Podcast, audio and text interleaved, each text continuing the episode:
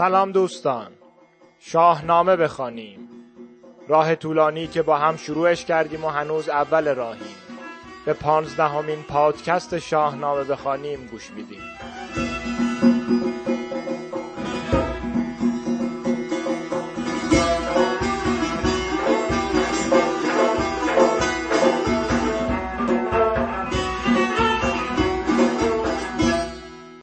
شنیدیم که مرد نیکخواه به فریدون افسونگری آموخت و فریدون با استفاده از این توانایی جون خودش رو نجات داد. شب هنگام بعد از نوشخاری وقتی فریدون در خواب بود کتایون و برمایه از روی حسادت و به قصد کشتن او سنگی رو از بالای کوه به سمت جایی که خواب بود هل دادن. فریدون به خواست پروردگار از صدای سنگ بیدار شد و با نیروی افسون سنگ رو در جای خودش ثابت کرد. اما از این خطای برادرها چشم پوشید و راهی اروند رود شد. نگهبان رود به فرمان شاه یعنی زحاک اجازه گذر کردن از آب رو به فریدون نداد اما فریدون که در سر سودای جنگ داشت با اسبش به آب زد و برای دومین بار افسونش رو به کار گرفت و از روی آب رد شد. لشکر به نزدیک شهر و سرانجام به کاخ زحاک رسید. فریدون با گرز استورهیش از صد نگهبانهای کاخ و دیوهایی که به جنگ او و محافظت از زحاک اومده بودن گذر کرد و پای بر تخت زحاک گذاشت. بعد از گرفتن کاخ خواهران جمع رو آزاد کرد و نام خودش و داستان این کینخواهی رو به شهرناز و ارنواز گفت و خواست که مخفیگاه زحاک رو بهش نشون بدن. ارنواز شاه فریدون رو شناخت و رازش رو به زبون آورد که زحاک راهی هندوستان شده تا اونجا برای نجات خودش دست به دامن جادو بشه. حالا بشنویم داستان بر تخت نشستن فریدون رو. چو کشور ز زحاک بودی توهی یکی ور بود به سان رهی که او داشتی تخت و گنج و سرای شگفتی به دلسوزگی کت خدای او را رو خواندندی به نام به کندی زدی پیش بیداد گام به کاخ اندر آمد دوان رو در ایوان یکی تاجور دید نو. نشسته بدارام در پیشگاه چو سرو بلند از برش گرد ماه ز یک دست سرو سهی شهرناز به دست دگر ماه روی ارنواز.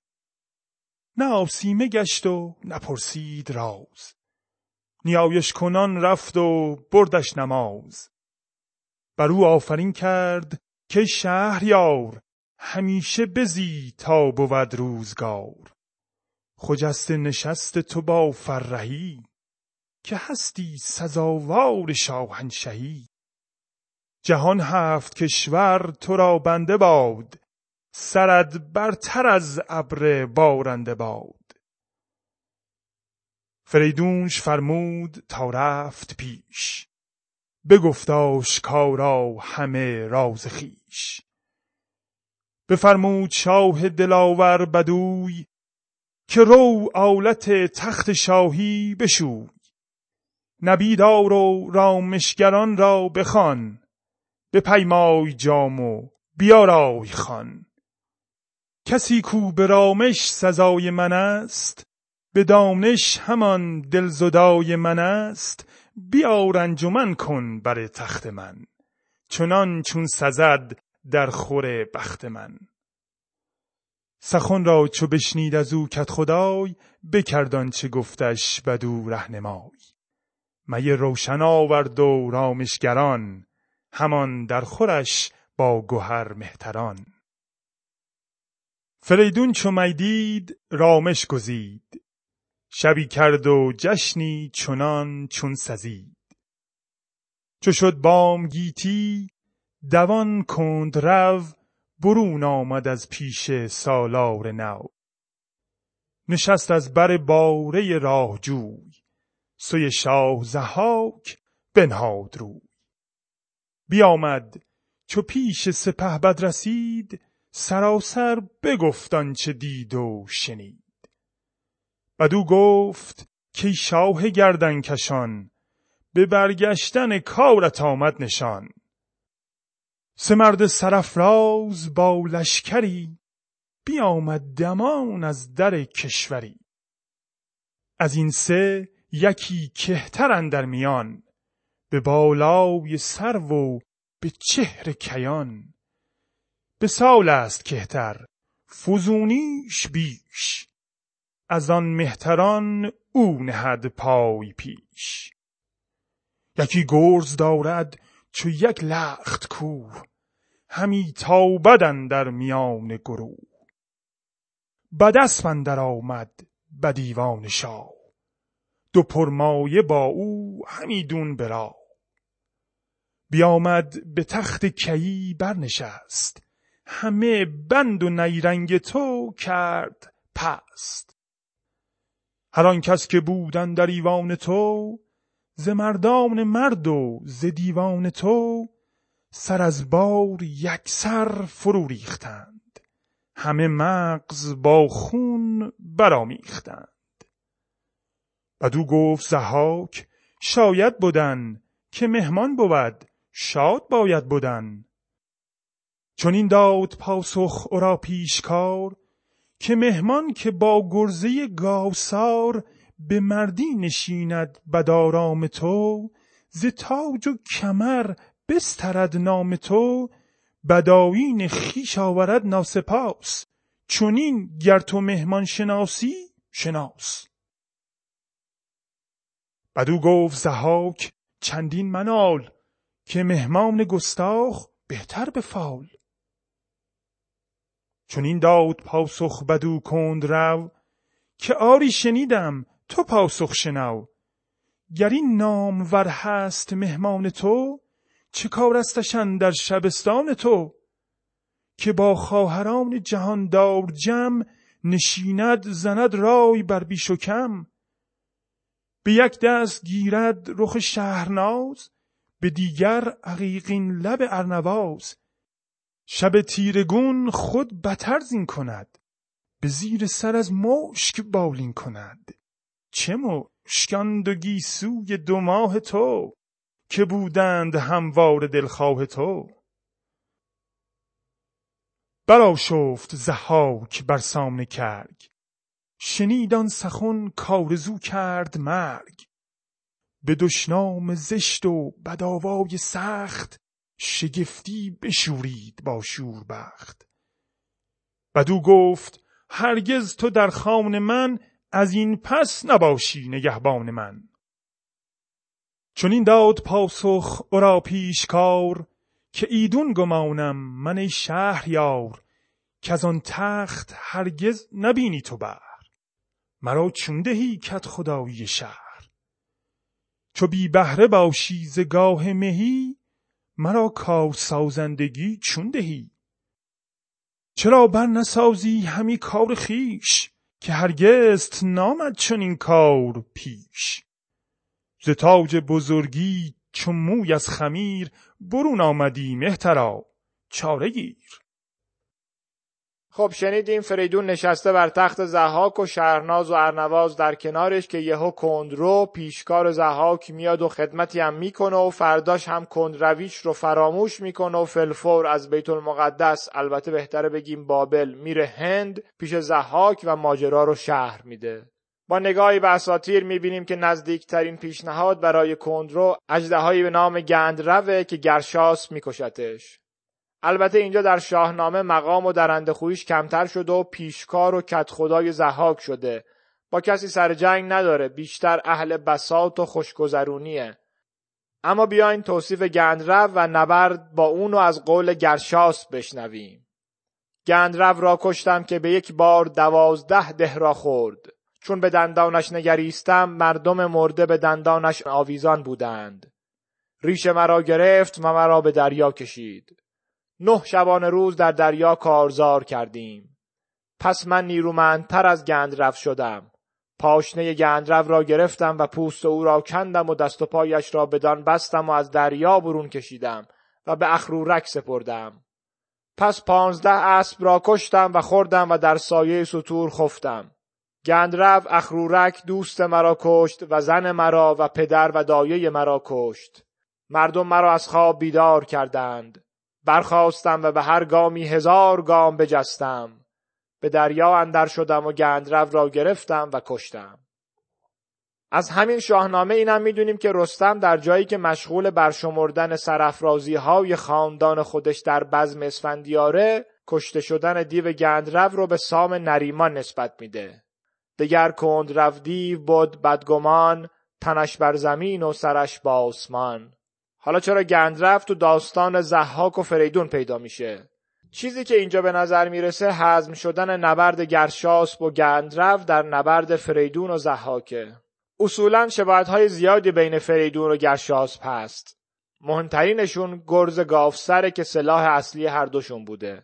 نکته بعدی برخورداری هر دو از فر جمشیده که گسسته و سه تیکه شده بود و قبلا داستانش رو گفتیم.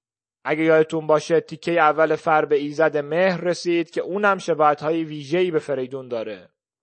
دیگه اینکه هر دوتاشون با اجیدهاک می جنگن و اونو شکست میدن. یکی پس از هزار سال حکومتش و دیگری در هزاره سوشیانس. هر دو هم به مازندران لشکرکشی کردن و با دیوهای اونجا جنگیدن. یه شباهت دیگه این که همون جور که زحاک آبتین و گاو برمایه یا همون دایه فریدون رو کشته گندرو هم پدر و دایه گرشاس رو کشته.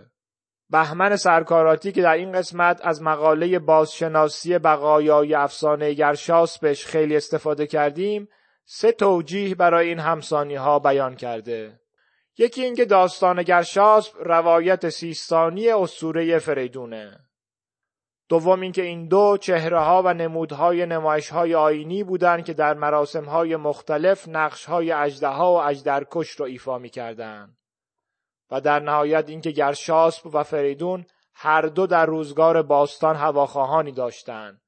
با این تفاوت که گرشاسب در میان طرفداران ایزد وای و فریدون در میان طرفداران ایزد مهر اهمیت بیشتری داشته. به هر حال ذکر گندرو علاوه بر شاهنامه که با این گشتگی نام و داستان ازش یاد شده در حماسه های مربوط به گرشاسب هم اومده. در گرشاس نامه این گونه اومده که زحاک از پهلوانی های گرشاسب در حراس است او را به نورد دیوی میفرستد که به جستن بگیرد ز گردون عقاب نهنگ آرد از ژرف دریای آب. چو شیرانش چنگال و چون غول روی به کردار میشان همه تنش موی. دو گوشش چو دو پرده پهن و دراز برون رسته دندان چو یشک گراز. گشاس در غاری نبردی طولانی با این دیو می‌کنه و دست و پاش رو مانند گندرو به خم کمند میبنده و دندانش رو می‌کنه و در نهایت با زنجیر در شهری میبندتش. در سامنامه هم گندرو با دو نام نهنگال و اوجبن اونق ظاهر میشه که هر دو داستان شباهت های بسیاری با داستان نبرد گرشاسب و گندرو دارن. یه روایت منظوم هم از افسانه گرشاس وجود داره با این مطلع که بود نام آن دیو را گندرب بلایی ستمگاره بود و عجب که دقیقا به شهر همون استوره می‌پردازه. از یادمون نره که این گندرو یا صورت اوستایی اون گندروه یه همنام هندی ودایی هم به نام گندهروه داره که گروهی از موجودات بودن در ارتباط با ایزدان و مردمان که مثلا از وصلت یکی از اونها با یکی از آبساره یا پریان دریایی یم و خواهرش یمی یا همون جم و جمی به دنیا میان. جالب اینجاست که تو متون پهلوی از وصلت جمع با پری که قبلا تعریف کردیم خرس و میمون و گندرو به دنیا میان. اصولا گندهروه با پریان رابطه آشکار دارند که این ویژگی به گندرو هم تسری پیدا کرده که یکی از صفاتش آسپریکاست به معنی دارنده پریهای بسیار یا کسی که با پریان بسیار سر و کار داره. در همین رابطه بیزایی گندرو رو معادل وزیر شهریار و یار و همراه ها شهرزاد و دینازاد می‌دونه. مطربان امروزه همراه عروس و دوماد رو هم باقی مانده این استوره در فرهنگ شفایی معاصر می‌دونن. در شاهنامه هم می‌بینیم که گندرو اهل بزم است و رامشگران رو با خودش آورده و بسات بادگساری و شادخاری فریدون رو فراهم می‌کنه. که باز هم یادآور خیشکاری گندهروه ها در فراهم کردن سما همون هوم در اساطیر ایرانی برای خدایان ودایی است. از اسطوره که بگذریم من این بخش رو با تنز جذابی که توی لحن این آقای کندرو هست یادم مونده بود. حتی با علم به این نکته که خیلی ها از جمله دکتر خالقی تأکید می‌کنن که فردوسی داستانها رو از روی منابع گفته و از جهت محتوایی کمترین دخل و تصرفی توی اونا نداشته بازم به نظرم هنر حکیم توس در انتخاب کلمات و تنزی که به کار رفته غیر قابل انکاره. هر باری که اون بیت ها رو می‌خونم که با تیکه به زحاک میگه آره حتما مهمونه. مهمونی که رفته توی اندرونی تو چه کارا که نمی‌کنه. بله بله این خود تعریف مهمون آقای زحاک خان. و البته این تنز آخرش وقتی که زحاک تهدید به اخراجش می‌کنه خیلی با اعتماد به نفس و تعنه میگه که به نظر نمیاد تو دیگه رئیس بشی و بخوای بر تخت بشینی که بتونی کسی رو عزل کنی. و بیت آخرش که محشره به نظرم. ز تاج بزرگی چو موی از خمیر برون آمدی مهترا چاره گیر. یادمون باشه که کسی که پیشکارش داره اینجوری باش حرف می‌زنه یکی از معروفترین و وحشتناکترین شاهان اهریمنی شاهنامه است که حدود هزار سال پادشاهی کرده. ولی به هر حال انگار روز هر کسی سر میاد و وقتی هم که بوی این سر اومدن در هوا بپیچه دیگه هیچ کس براش تره هم خورد نمی‌کنه و سیل متلک هاست که سرازیر میشه. باشد که درس بگیریم. قبل از تمام شدن این قسمت یه نکته فنی هم بگم. ما برای درست کردن این پادکست این شانس رو داریم که فایل های قدیم رو که ضبط کردیم یه بار بازبینی یا همون در واقع بازشنوایی کنیم. و خب متوجه شدیم که چقدر در خوندن و ضبط کردن بهتر شدیم. این نیمه پر لیوانه. نیمه اونورش اینه که خب کیفیت ضبط و خوندنمون اوایل چقدر ضعف داشته. حالا خواستیم از اون عزیزانی که از همون اول در تلگرام همراه ما شدن تشکر ویژه کنیم که با کیفیت نچندان خوب اون روزها همراه ما بودن و موندن. به شما عزیزانم وعده بدیم که کیفیت خوندن شعرها و صداها هرچه جلوتر بریم بهتر خواهد شد. شاید مدعاش اینه که برین فایل های آخر کانال تلگرام رو بشنوین و خودتون با اولی ها مقایسه کنین. به هر حال پیوسته کاری رو انجام دادن آدم رو بهتر می‌کنه. فایل های این قسمت رو مهدی شهریور 95 خونده بود و ضبط کرده بودیم. ما همینجور پیوسته از اون موقع هر هفته داریم می‌خونیم و اگه بهتر نشده باشیم جای تعجبه. لطفا شما هم همینجور آروم و پیوسته همراه ما باشین و ما رو دنبال کنین. عالی میشه اگه رهروان دیگه ای رو هم با ما آشنا و همراه کنین. آدرس های ما در بخش توضیحات وجود داره و البته با جستجوی شاهنامه بخوانیم به فارسی یا انگلیسی می‌تونین ما رو به راحتی پیدا کنین. روزگارتون سلامت و به بهروزی.